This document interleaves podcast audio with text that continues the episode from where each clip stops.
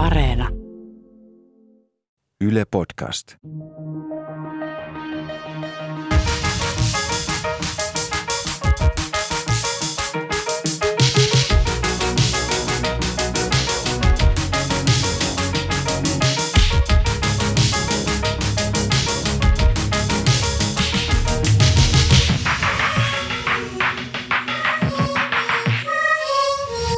Tämä on Mitä vielä podcast ja mun nimi on Ronja Salmi. Tervetuloa mukaan.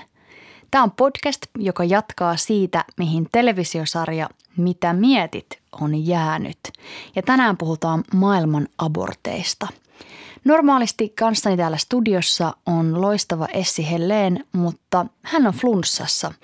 Ja eletään sellaista aikaa, että jos on vähänkin flunssaoireita, niin on pakko olla kotona, joten hän on kotona myös tänään. Miksi me käsitellään aborttia? Se on itse asiassa sellainen aihe, joka on pyörinyt mun mielessä jo pitkään sen takia, että se tuntuu olevan vähän sellaisia viimeisiä tabuja tässä yhteiskunnassa. Se on asia, joka on suomalaisille ihmisille sallittu, mutta siitä huolimatta siitä puhuminen tuntuu olevan edelleen tosi vaikeaa. Mä itse asiassa yllätyin, että kuinka vaikeaa tuohon televisiojaksoonkin oli saada haastateltavia, huolimatta siitä, että joka päivä lähes 25 ihmistä tekee abortin Suomessa. Eli kyseessä ei ole mikään harvinaislaatuinen asia, mutta siitä huolimatta joidenkin ihmisten on edelleen todella vaikea puhua siitä omasta kokemuksestaan. Maailmanabortit tuli aiheeksi itse sen takia, että mitä meidän ohjelmassa vähän vanhemmat suomalaiset naiset kertoi mulle aborteista.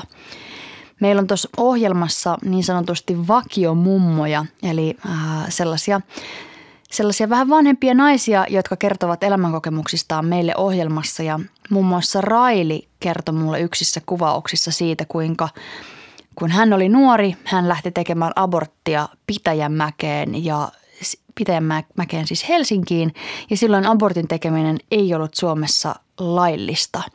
Ja tämä abortti piti suorittaa sukkapuikolla ja tämä kokemus tai tämä kuvailu, minkä hän mulle kertoi, oli, oli aika hurja ja hän sitten itse asiassa lopulta päätyi siihen, että ei sitä aborttia tee, koska näki sen välineistön ja sen tilanteen siellä, niin päätyi siihen, että ei itse asiassa aiokaan tehdä aborttia ja piti piti sen lapsen silloin, mutta Railin kuvaus siitä tilanteesta ää, jäi mulle kyllä jäi mulle kyllä mieleen ja jätti miettimään sitä, että minkälaisissa tilanteissa maailmalla edelleen naiset on. että kun Suomessakin Railin nuoruudessa on tilanne ollut tuo – ja toisaalta myöskin kuulin, kuinka sisko, 80 sisko on nuoruudessaan auttanut sitten suomalaisia naisia tekemään abortteja sillä tavalla, että hän on majottanut näitä tyttöjä luonaan, jotka ovat abortin tehneet ja sitä kautta yrittänyt suojella niitä naisia, jotka on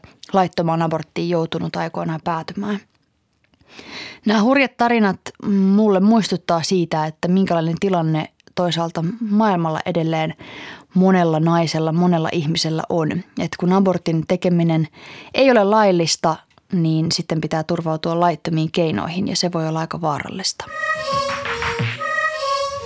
Aiheesta puhumassa kanssani tänään Niina Laajapuro, ihmisoikeustyön johtaja Amnesty Finlandilta. Tervetuloa. Kiitos. Suomessa abortin saa tehdä kahden lääkärin suostumuksella ja sosiaaliset syyt kelpaavat. Um, eli esimerkiksi tällaista lääketieteellistä syytä ei ole pakko sillä abortin tekemisellä olla. Lyhyesti iso kysymys, mikä on maailman naisten tilanne? No maailmalla tehdään paljon abortteja. Tosin se suunta on ollut, ollut laskeva viime aikoina.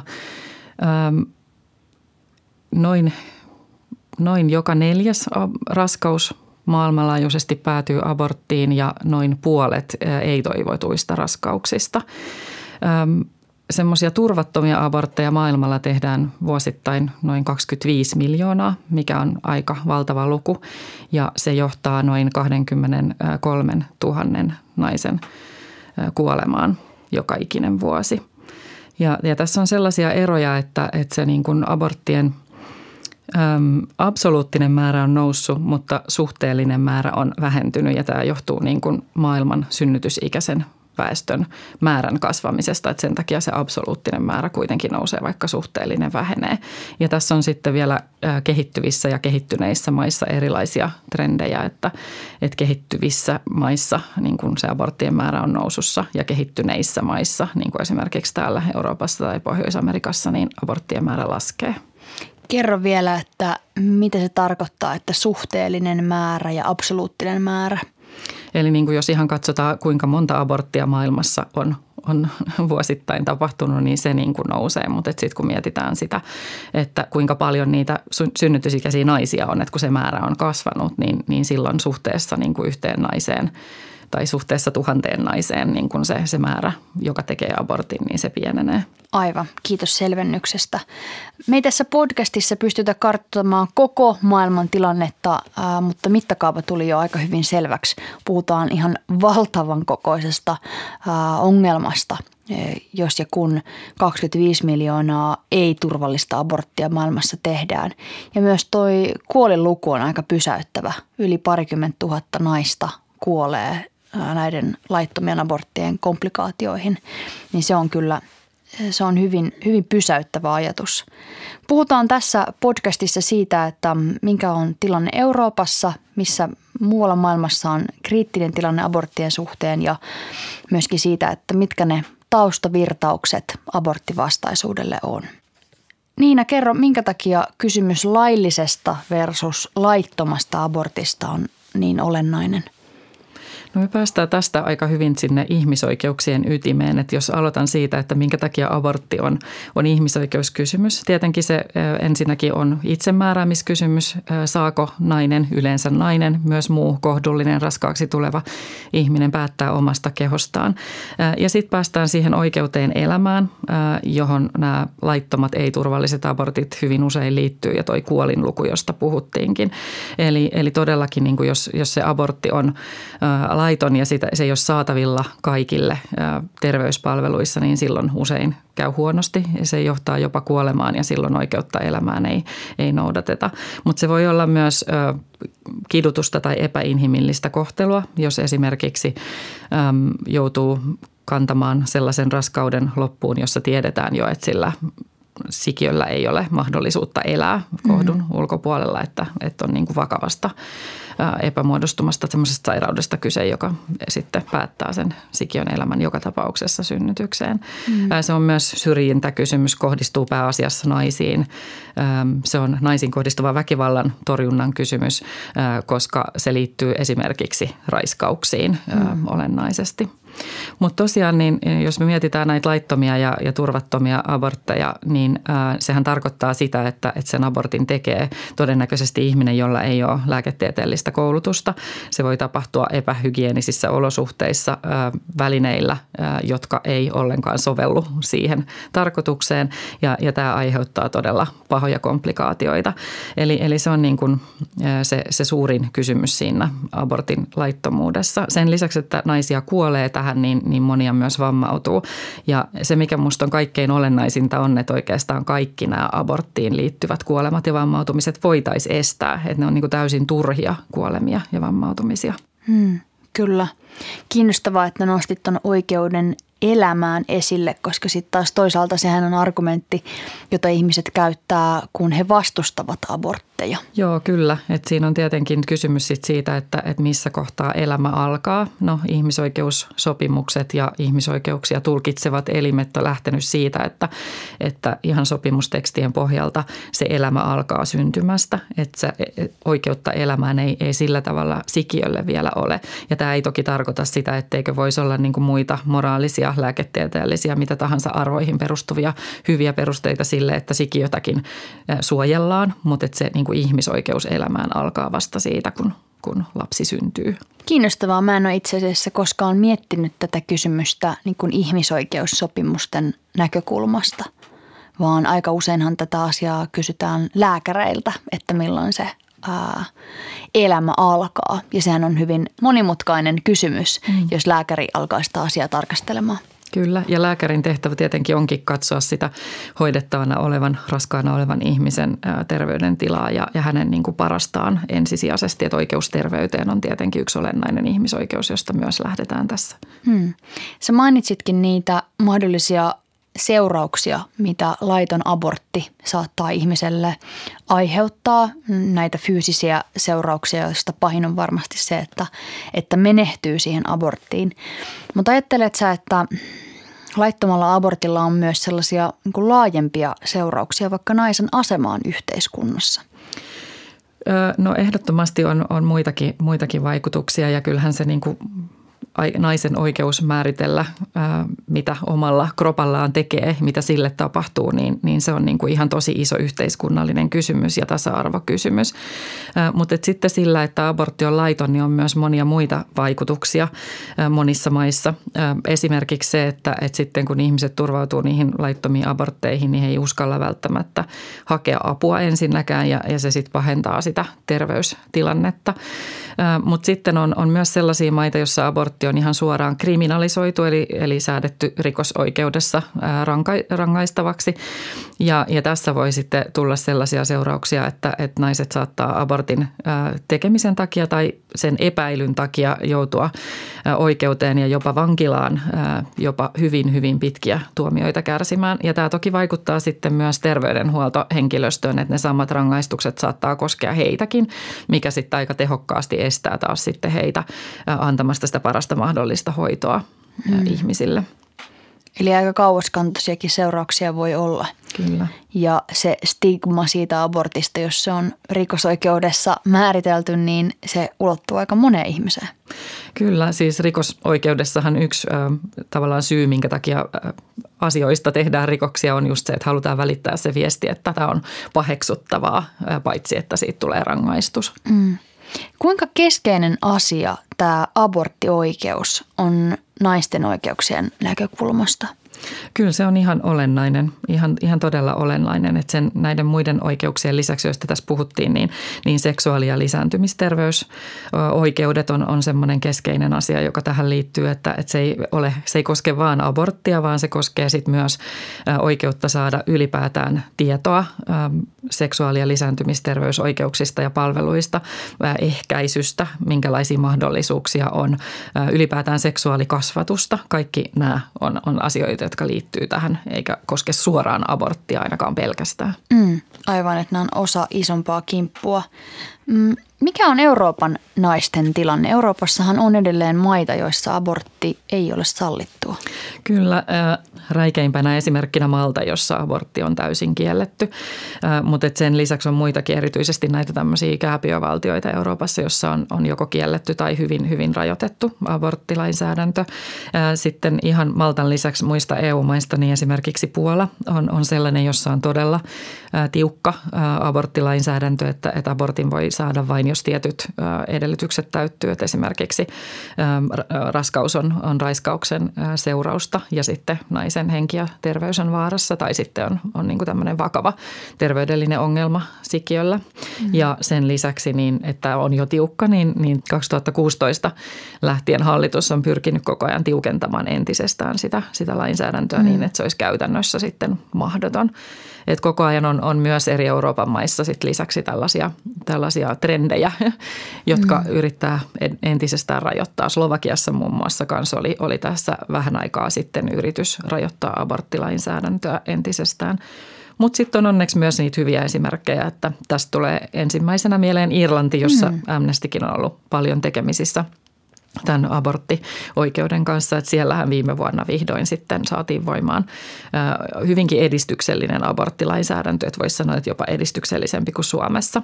Että siellähän oli pitkään ollut tämä käsitys, että perustuslain just tämä oikeus elämään pykälä niin suojelee myös sikiötä ja, sen takia sitten abortti oli ollut mahdollista vain, jos naisen henki oli vaarassa ja siinäkin sitten oli, oli tulkinnan varaa, että miten lopulta tämä määriteltiin ja, ja sielläkin tapahtui myös kuolemantapauksia sen takia, että aborttia ei saatu ja siitä se lähtikin sitten oikeastaan se iso kampanja, mutta nyt siellä on hyvä, hyvä laki tällä hetkellä. Hmm. Eli jatkuvasti Euroopassa kuitenkin käydään painia tämän asian kanssa, että se asia nousee esille suuntaan ja toiseen Euroopan maissa. Kyllä, joo. Et Euroopassa tietysti niin kuin suurimmassa osassa maista abortti on, on sallittu ja ollut sitä jo pitkään. Et sen takia ehkä tässä nykykeskustelussa korostuu sitten nämä, nämä tämmöiset heikennysyritykset kovasti. Hmm. Mitkä alueet korostuu, kun puhutaan aborttioikeudesta tai ehkä siitä, että siihen ei ole oikeutta? No eniten taitaa olla maita, joissa abortti on, on täysin kielletty ja sitten toisaalta samanaikaisesti tapahtuu paljon abortteja, tehdään paljon abortteja, niin on, on Etelä-Amerikka ja, ja Karibian alue. Ja siellä ehkä kaikkein eniten Amnesty tehnyt työtä El Salvadorin tiimoilta, jossa on 80-luvulle saakka ollut ihan, ihan hyvä aborttilainsäädäntö, kunnes se sitten konservatiivien noususta kirkon painostuksesta 80-luvulla kiellettiin kokonaan. Ja sen lisäksi, että se kiellettiin kokonaan, niin se kriminalisoitiin ja siihen tuotiin hyvin voimakkaat rangaistukset lisäksi. Amnesty on tehnyt työtä tämän aborttilainsäädännön muuttamiseksi ja sitten monen semmoisen epäreilun lainsäädännön varjolla vangitun naisen puolesta. Yksi esimerkki on, on Maria Teresa Rivera, joka kävi Suomessakin viime vuonna ja, ja kertoi siitä omasta kohtelusta, että hän sai keskenmenon. Hän ei tiennyt olevansa raskaana, hän sai keskenmenon vuonna 2012 ja joutui siitä sitten syytteeseen murhasta ja hänet tuomittiin 40 vuoden vankeuteen, josta hän sitten lopulta istui neljä ja puoli vuotta, että hän pääsi sitten niin kuin järjestöjen kampanjoinnin avulla vapauteen. Mutta sitten sen lisäksi, että hän, niin kuin, hänellä oli tämä kokemus, niin hän, hän tota, alkoi sitten julkisuudessa vapautumisensa jälkeen kampanjoida tämän aborttilainsäädännön muuttamiseksi ja halusi auttaa niitä muita naisia, jotka ovat vastaavassa tilanteessa. Ja hän myös puhui vaikeista vankiloolosuhteista siellä El Salvadorissa ja, ja tota, tämä ei hallitusta miellyttänyt ja, ja tota, hallitus jatkoi sitten hänen ahdisteluaan, kun hän oli vapaalla – ja hän lopulta sitten teki sen päätöksen, että, että jätti kotimaansa, lähti Ruotsiin poikansa, viisivuotiaan poikansa kanssa, jonka yksinhuoltaja hän on, niin lähti Ruotsiin hakemaan turvapaikkaa. Ja hän sitten sai turvapaikan ensimmäisenä naisena maailmassa niin kuin sillä perusteella, että, että hänet oli tästä, tästä tämän aborttilainsäädännön perusteella tuomittu. Ja, ja hän nyt sitten jatkaa ihmisoikeuspuolustajana ja aktivistina työtään täältä käsin sen lainsäädännön muuttamiseksi. Hmm. Tuo on todella pysäyttävä ajatus, että keskenmenon takia äh, ihminen tuomitaan murhasta todella, todella hurja äh, tarina. Ja varmaan keskenmenokin on sellainen asia, mistä munkin sarjassa on silloin tällöin niin puhuttu tai se on noussut mun seuraajien mm, teksteissä usein esille. Ja se on itsessään jo niin kuin kipeä asia. Saati sitten, että, että sillä voi olla tuollaisia seurauksia, koska aborttilainsäädäntö on sitten mitä se on. Mistä sä uskot, että se johtuu, että näillä tietyillä alueilla aborttilainsäädäntö on niin tiukka tai että jopa abortti on, on täysin kriminalisoitu? No mä en usko, että siihen on yhtä ainoaa syytä ainakaan niin kuin globaalissa mittakaavassa. Että uskonto on toki yksi, jolla sitä perustellaan. Muut erilaiset moraalikysymykset esimerkiksi, jotka liittyy naisen seksuaalisuuteen ja, ja, ja niin kuin jotenkin tämmöisiin moraalikysymyksiin. Mutta musta tuntuu, että nykymaailmassa niin entistä enemmän siihen sit yhdistyy ylipäätään tällaiset konservatiiviset aallot, jotka tuntuu pyyhkivän maailmassa ihan ympäriinsä, niin kuin on nähty täällä Euroopassakin. Ja, ja tota, jotenkin se semmoinen niin kuin, ä, olemassa olevien valta-asetelmien pysyttäminen myös, että, että usein kun abortista puhutaan ja päätetään, niin kyllähän siellä aika voittopuolisesti on miehiä, ä, jotka näitä päätöksiä tekee. Että näen siinä semmoisen niin kuin, ä, jonkinlaisen vastaiskun ä, naisten oikeuksien etenemiselle. Niin, että kun samanaikaisesti ehkä tuntuu siltä, että naisten asiat etenee ja, ja kehitystä tapahtuu, niin sitten taas toisaalta voiko käydä niin, että se jopa jarruttaa joissain hetkissä ää, joitakin muutoksia? Naisten oikeudet etenee, se on ihan totta ja mä luulen, että juuri siihen liittyykin tämä, tämä takaisku, mutta en usko, että tätä kehitystä pystytään pysäyttämään, että, että toki niin kuin takaiskulla voidaan sitä ehkä hidastaa, mutta, mutta sitten se taas itsessään nostaa kova, kovempaa vastarintaa, että se on nähty monissa maissa, esimerkiksi Puolassa, Argentiinassa on naismassat lähteneet kaduille vaatimaan muutosta. Ja mä luulen, että, että kuitenkin niin kuin se lopulta voittaa mm. se oikeus ja ihmisoikeudet ja tasa-arvo. Mm. Euroopan sisällä on paljon eroja, maailmassa on paljon eroja. Sitten taas joidenkin valtioidenkin sisällä voi olla isoja eroja siitä, siinä, että miten oikeus aborttiin toteutuu. Yhtenä esimerkiksi vaikka Amerikka, jossa eri osavaltioissa on ilmeisesti hyvin erilainen tilanne naisilla. Yhdysvalloissa tosiaan on, on hyvin erilaisia aborttilakeja osavaltiotasolla. Että siellähän niin kuin korkeimman oikeuden päätöksellä vielä toistaiseksi voimassa olevalla sellaisella, niin abortti on olemassa oleva oikeus, mutta että käytännössä se ei sitten toteudu samalla tavalla kaikkialla. Teksasissa esimerkiksi abortti on kielletty. Ihan äskettäin Alabama teki sellaisen lakimuutoksen, joka käytännössä – kieltää abortit kokonaan. Ja sitten on, on useita muita osavaltioita, joissa äm, abortti on sallittu ainoastaan kuudennelle raskausviikolle saakka ja, ja yleensähän tai aika usein naiset ei edes siinä vaiheessa vielä tiedä olevansa raskaana, joten käytännössäkin on aika tehokas este abortille. Äm, tässä tietenkin sitten on, on niin kuin huomioitavaa se, että, että äm, osavaltiosta toiseen voi matkustaa, on mahdollista päästä tekemään se abortti jossakin muualla, kenties kuin siinä omassa kotiosavaltiossa, mutta että se kohdistuu sitten, se on mahdollista yleensä niille varakkaammille ihmisille, joilla on se matkustusmahdollisuus. Että tässä päästään hyvin siihen, että miten epätasa-arvoinen asia se voi olla niin kuin myös yhden valtion sisällä, että ei ole pelkästään köyhissä kehittyvissä maissa vaikea asia naisille, vaan se voi olla myös sitä sitten ihan teollistuneissa maissa. Niin, varallisuuskysymys on itse asiassa aika kiinnostava, että oikeus aborttiin saattaa riippua myös siitä omasta tulotasosta.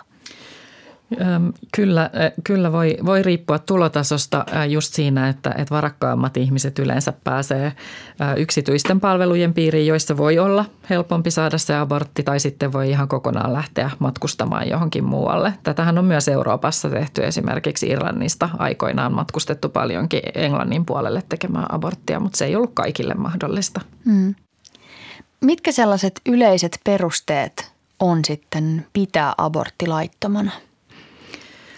No, perustelut sille, että abortti on laiton, niin on, on toki moninaiset. Että siihen liittyy uskonnollisia perusteita, siihen liittyy yleisiä moraalikäsityksiin liittyviä perusteita. Voidaan jopa ajatella, että kun abortti on laiton, niin se jotenkin sitten saisi ihmisiä pidättäytymään seksuaalisesta kanssakäymisestä, jolloin näitä ei-toivottuja raskauksia ei tulisi. Mutta tämähän ei pidä paikkaansa, että yleensä ne maat, joissa abortti on sallittu, niin, niin niissä maissa sitten niitä ei-toivottuja raskauksia raskauksia ja abortteja tehdään vähemmän. Ja tämä liittyy siihen, että, että silloin kun abortti on sallittu, niin myös sitten yleensä seksuaali- ja lisääntymisterveysoikeudet, palvelut on, on kunnossa. Saadaan seksuaalikasvatusta ja tietoa, saadaan ehkäisyä ja silloin ei, ei tarvita niin paljon abortteja. Hmm. Miten sun mielestä vaikka sukupuolten väliset valtasuhteet vaikuttaa aborttikysymykseen? Se sukupuolten väliset valtasuhteet kyllä on, on ehdottomasti isosti näkyvissä tässä. Ähm, äh, naisen keho ja naisen seksuaalisuushan on, on niin kuin kautta historian ollut sellainen tietynlainen äh, valtataistelun kenttä ja, ja kyllä se näkyy edelleen tänäkin päivänä ja ehkä vielä sitten lisääntyvästi siinä, että on tätä tiettyä konservatismin aaltoa, mm. takaiskua, populismia. Nehän käy usein käsikädessä niin kuin naisten oikeuksien vastustaminen ja vaikkapa maahanmuuton vastustaminen. Kyllä. Mitkä sä uskot, että ne motiivit siellä taustalla on? Että minkä takia just sen naisen ruumiin kontrolloiminen on niin tärkeää? Eiköhän se liity siihen valtaan. Öm, että jos naiset saa tehdä ihan mitä tahansa niin kuin tällä saralla, niin, niin silloin ö, naisia on ylipäätään paljon vaikeampi hallita ja laittaa paikalleen ehkä sellainen vääränlainen käsitys siitä, niin kuin mitä tasa-arvon edistyminen maailmassa tuo, että ikään kuin se olisi automaattisesti vaan pois miehiltä. Itse näen, että, että kun tasa-arvo etenee, niin se tuo paljon hyvää kaikille, vaikka sitten ehkä eri yhteiskunnan aloilla ja, ja eri tavoilla. Kyllä. Mitä me tiedetään siitä, että kun abortti sallitaan naisille, niin miten se vaikuttaa heidän elämäänsä? Tuleeko jotain niin kuin isompiakin seurauksia? Aika paha kysymys. No tietenkin niin kuin se, se abortin salliminen, voisi ajatella, että yksilön arkielämässä, niin, niin, tota, niin voihan se olla, että se on sellainen niin kuin jonkinlainen vapauttava tekijä, että koetaan, että oikeasti saa päättää siitä omasta ruumiistaan ja omasta elämästään. Se voi olla sitten myös yksi sellainen keino, jolla ihminen voi itse säädellä sitä, sitä lapsilukuaan ja, ja sitten tietenkin niin kuin sellaisissa tilanteissa, jossa, jossa esimerkiksi ää, raskaus on saanut alkunsa raiskauksen avulla, niin, niin se on niin kuin jotenkin ihan itsestään selvää, että, että niin kuin se abortti pitää olla mahdollista. Että se on myös niin kuin naisiin kohdistuvan väkivallan torjuntaan liittyvä olennainen kysymys. Hmm. Ehkä jotkut ihmiset, jotka vastustaa abortteja, niin ajattelee, että jos se sallitaan, niin sitten sitä tehdään niin kuin kepeästi ja heppoisesti ja käytetään eräänlaisena jälkiehkäisynä ja että aborttien määrät sitten menee katosta läpi, jos naisille sallitaan abortin tekeminen. Onko tästä mitään näyttöjä? Yleensä se tehokkain keino ehkäistä niitä abortteja on, on nimenomaan se ehkäisyn saatavuus ja se seksuaalikasvatus ja tieto, että, että ihmiset tietää, miten niitä ei-toivottuja raskauksia ehkäistään. Ja ihan jo se, että, että siellä, missä abortit on kielletty ja niiden määrät on korkeita, niin se jo kertoo siitä, että, että tämä niin kuin argumentti ei, ei millään tavalla päde. Hmm, kyllä. Mitä sun mielestä aborttioikeus symboloi naisille? Sitä itsemääräämisoikeutta, sitä, että me oikeasti ollaan tasa-arvoisia, kaikille kuuluu samat oikeudet. Hmm, kyllä. Minkä takia suomalaisten pitäisi välittää muiden maiden aborttilainsäädännöistä? Pitäisikö meidän välittää? Ehdottomasti suomalaisten pitää välittää samalla tavalla kuin suomalaisten pitää ylipäätään välittää muissa maissa ihmisoikeuksien toteutumisesta ja siitä, että miten muille, muilla menee. Että se on ihan sellainen ihmisarvokysymys, että kaikki me ollaan tasa-arvoisia ja yhdenvertaisia. Ja Suomella tietenkin sitten esimerkiksi kehitysapua antavana maana on myös paljon mahdollisuuksia vaikuttaa siihen, että miten muualla – oikeusaborttiin toteutuu ja, ja Suomi onkin onneksi nostanut yhdeksi kehityspolitiikkansa kärki asiaksi naisten oikeudet ja myös nämä seksuaali- ja lisääntymisterveysoikeudet, joilla ei ole tällä hetkellä niin hirveän suurta määrää puolustajia maailmassa. Kyllä. Mm, miten näihin asioihin voidaan niin kuin vaikuttaa, jos mä mietin vaikka niin kuin itseäni nyt tässä nuorena naisena, jolle ihmisoikeudet on tärkeitä. Mainitsit kehitysavun varmaan teidän järjestön kautta, muiden järjestöjen kautta. Onko jotain muita keinoja? Järjestöillä usein on ihan tämmöisiä vetoomuksia, joita allekirjoittamalla voi auttaa jonkun lakimuutoksen aikaansaamiseen tai jonkun yksilön tilanteen paranemiseen. Et esimerkiksi just tämä mun mainitsema El Salvadorilainen Maria Teresa Rivera, niin hän, hän pääsi vapauteen tämmöisen muualtakin tulevan kampanjoinnin mm. Voimalla. Sitten tietenkin se, että, että luo niin kuin sitä semmoista yleistä tietoisuutta ja vaikuttaa omalla, omassa elinpiirissään siihen ajatukseen, että tässä on kyse ihmisoikeuksista ja, ja tämä on todella tärkeä asia, niin, niin sillä on, on tosi suuri merkitys niin tässä kuin kaikissa muissakin asioissa. Että et niin kuin, se on se tapa myös luoda poliitikoille painetta, että yleinen mielipide, yleinen ilmapiiri tukee jotakin asiaa, niin kuin sit tässä tätä aborttioikeutta ja sitä, että, että se on tärkeää paitsi Suomessa, niin myös muualla. Hmm. Myös Suomessa on nähty ihan eturivin poliitikkoja, jotka ovat aborttia vastustaneet ja ehkä vastustavat sitä edelleen. Pitäisikö tällaisista äänistä olla niin suomalaisten huolissaan vai voiko ne kuitata sillä, että no tuo nyt on tuollaista pikkuryhmän mölinää – Aina kun puhutaan ihmisoikeuksista, niin tietenkin toivon, että silloin kun niitä vastaan puhutaan, niin sitten nousee myös niitä ihmisiä, jotka tuo sen toisen näkökulman. Sillä tavalla en ole kauhean huolissani Suomen tilanteesta, että vaikka esimerkiksi viime hallituskaudella oli tosiaan ulkoministeri, joka itse ei hyväksynyt aborttia ja toi sitä esille, niin kuitenkin Suomessa on pitkän linjan ulkopolitiikka ollut sellainen, että on, on tuettu ä, oikeutta aborttiin ja, ja näitä muita asiaan liittyviä oikeuksia ä, vahvasti ä, myös ulkomailla. Että tämä ei ole ehkä semmoinen asia, mikä kuitenkaan ihan helposti muuttuu, mutta kuten on nähty Euroopassa muissa maissa, niin ei ikinä pidä tuudittautua semmoiseen turvallisuuden tunteeseen, että tämä taistelu olisi niin kuin täysin voitettu, vaan vaan, vaan kannattaa aina sanoa se oma mielipiteensä, kun tästä keskustelua tulee. Hmm. Tarja Halonen joskus sanoi, että että tasa-arvo on sellainen heiluri, että pitää jatkuvasti vahtia, että mihin suuntaan se on menossa. Sitä helposti jotenkin ajattelee, että tasa-arvo on sellainen höyryjuna, joka vaan puksuttaa eteenpäin niin kuin seuraavalle asemalle ja etenee, mutta mulle ainakin oli avaavaa kuulla hänen sanovan, että se on itse asiassa sellainen liike, joka saattaa heilahtaa ihan mihin suuntaan tahansa, milloin vain. Mitä sä siitä ajattelet? Mä ajattelen, että tasa-arvo on heiluri, mutta on, on se myös se höyryjuna. Että mä uskon, että se loppujen lopuksi kuitenkin se pitkän aikavälin trendi on sinne parempaan, mutta ei mikään muutos tapahdu itsestään eikä mikään hyvä tilanne välttämättä itsestään pysy sellaisena, vaan aina kun puhutaan ihmisoikeuksista, niin pitää olla valppaana ja valmiina reagoimaan niihin huonoihin mahdollisiin kehityksiin tai yrityksiin heikentää tilannetta. Hmm. Ihan viimeisenä haluaisin kysyä tuosta Suomen aborttilainsäädännöstä, joka siis on meidän jaksossakin telkkarissa ollut käsittelyssä. Se on 50 vuotta vanha ja meidän jaksossa ikään kuin nousee sellainen ajatus siitä, että pitäisiköhän sitä päivittää sen takia, että tosiaan kaksi lääkäriä vaaditaan ennen kuin abortin saa tehdä, että siihen saa luvan. Ja muun muassa naisasialiitto unioni on vaatinut tämän lainsäädännön uudistamista ja sitä tukee myös Suomen lääkäriliitto. Mitä sä niin ajattelet tuosta lainsäädännöstä? Suomen aborttilainsäädäntö tosiaan on aika, aika vanhentunut jo. Käytännössä abortin saa Suomessa pitkälti kaikki, jotka sen haluavat, että suuria käytännön ongelmia ei ole, mutta lailla on aina myös semmoinen asenteita muuttava vaikutus ja sen takia olisi hyvä, että kun Suomi maailmalla aborttioikeudesta puhuu, niin Suomenkin lainsäädäntö olisi ihan edistyksellinen ja olen, olen sitä mieltä, että se, se pitää uudistaa ja Amnesty esimerkiksi on, on päättänyt lähteä tukemaan tätä Naisasialiitto-unionin aloitetta siitä syystä. Kiitos paljon vierailusta Niina. Kiitos.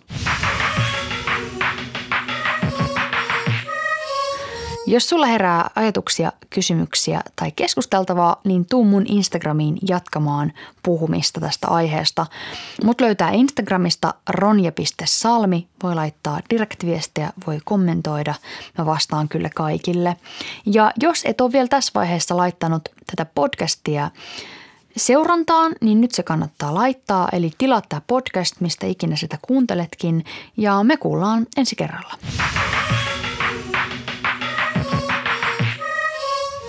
Vieras Niina Laajapuro, juontaja ja toimittaja Ronja Salmi, casting Hanna-Mari Ukkonen ja Pia Myllykangas, tuottaja Anna-Maria Mörman, äänitys ja miksaus Juha Hakanen ja Ossi Kolehmainen, tekninen toteutus äänikanava Studio.